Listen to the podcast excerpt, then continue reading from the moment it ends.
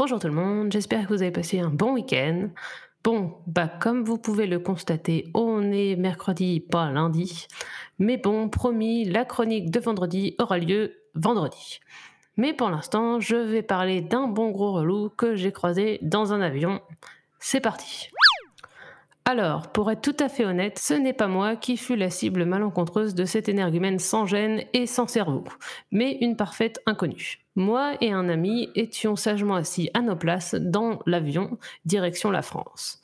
Enfin, plus précisément, la Turquie, où nous avions une correspondance pour la France. Derrière nous se trouvait une jeune femme, tout ce qu'il y a de plus normal, qui, elle, s'arrêtait en Turquie. Mais comment le sais-je, me direz-vous? Eh bien, tout simplement parce que son voisin a eu la bonne idée de se mettre à lui taper la discute et que nous étions parfaitement placés pour entendre toute la discussion. Et je peux vous dire que le monsieur était bien, mais alors vraiment bien lourd. Détail de taille, la jeune femme et le jeune homme ne se connaissaient évidemment pas et surtout ne parlaient pas la même langue. Elle était a priori turque et lui sûrement jordanien car nous revenions de vacances en Jordanie. Cela a-t-il pour autant freiné le monsieur? Que nenni, l'anglais? était son ami of course.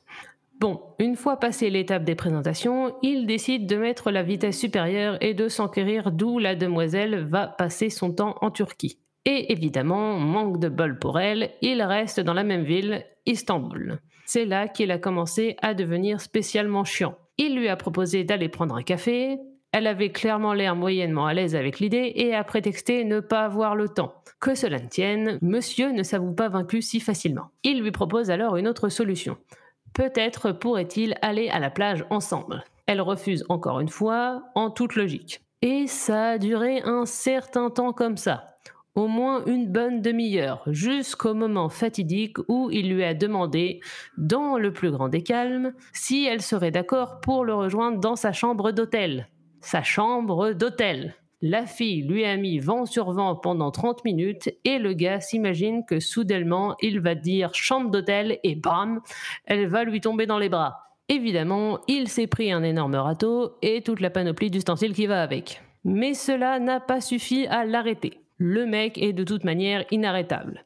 Lui vient donc une idée de génie, prendre une photo de la demoiselle car il la trouve fort jolie. Bon, comme il n'est pas complètement un connard, il lui demande quand même son avis.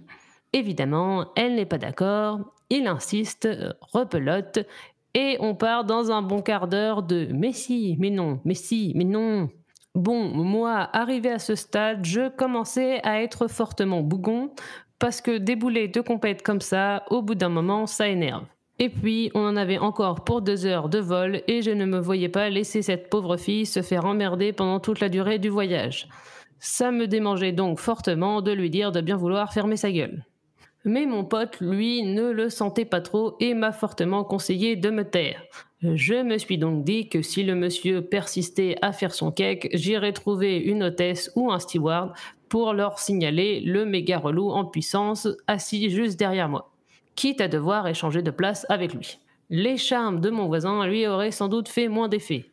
Coup de bol, pendant une accalmie, la demoiselle a eu la bonne idée de se mettre à faire semblant de dormir, limitant ainsi quelque peu les possibilités d'échange avec son voisin.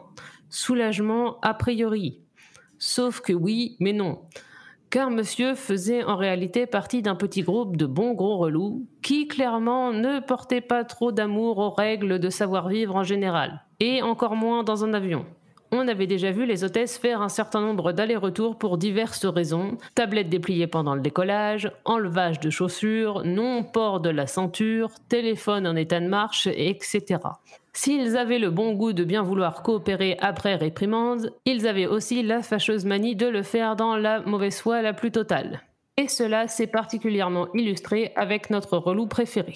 À chaque fois qu'une hôtesse venait lui rappeler poliment les règles de base, il acquiesçait et dans la foulée lui demandait à choisir à manger, un verre d'eau ou de l'alcool. Clairement, cette espèce de mufle estimait que les hôtesses avaient pour seule et unique fonction de le servir. Du coup, dès que l'une d'elles avait le malheur de lui froisser son ego de mal dominant, monsieur se faisait un plaisir de la remettre à sa place, de servante donc. Parce que sinon, c'est bien connu, la sécurité des passagers, c'est le Saint-Esprit qui s'en occupe. Les hôtesses n'ont rien à voir là-dedans. on a atteint des sommets quand l'un de ses petits camarades a été pris de l'envie de s'en griller une. En plein vol, donc. Et lui avait carrément décidé que les réprimandes des hôtesses, il n'en avait rien à battre. Après moult demandes, les pauvres ont donc dû se rendre à l'évidence, il fallait faire appel au seul collègue masculin à bord. Et là, au miracle, à la surprise générale, non je déconne, le fumeur invétéré a coopéré. Bon, le fait que le steward avait entamé la discussion par un beau Si vous n'arrêtez pas, je vais devoir appeler la police a dû jouer un peu. Après ça, on n'a plus entendu parler d'eux pendant le reste du voyage, et ce n'était pas plus mal. Aujourd'hui, avec le recul, je dois bien admettre que mon ami avait sans doute raison de me dire de me la fermer. Mon intervention n'aurait sans doute eu que peu d'effet et aurait même potentiellement aggravé la situation. Mais bon, même trois ans après, en y repensant, ça me fout toujours les nerfs en plot il y a des abrutis comme ça qui sont durs à oublier. Voilà, voilà, c'était tout pour aujourd'hui. Vendredi prochain, je vais vous parler de l'histoire d'amour entre l'application TikTok et Trump. Parce que vraiment, ça serait dommage de passer à côté de ça. Bye bye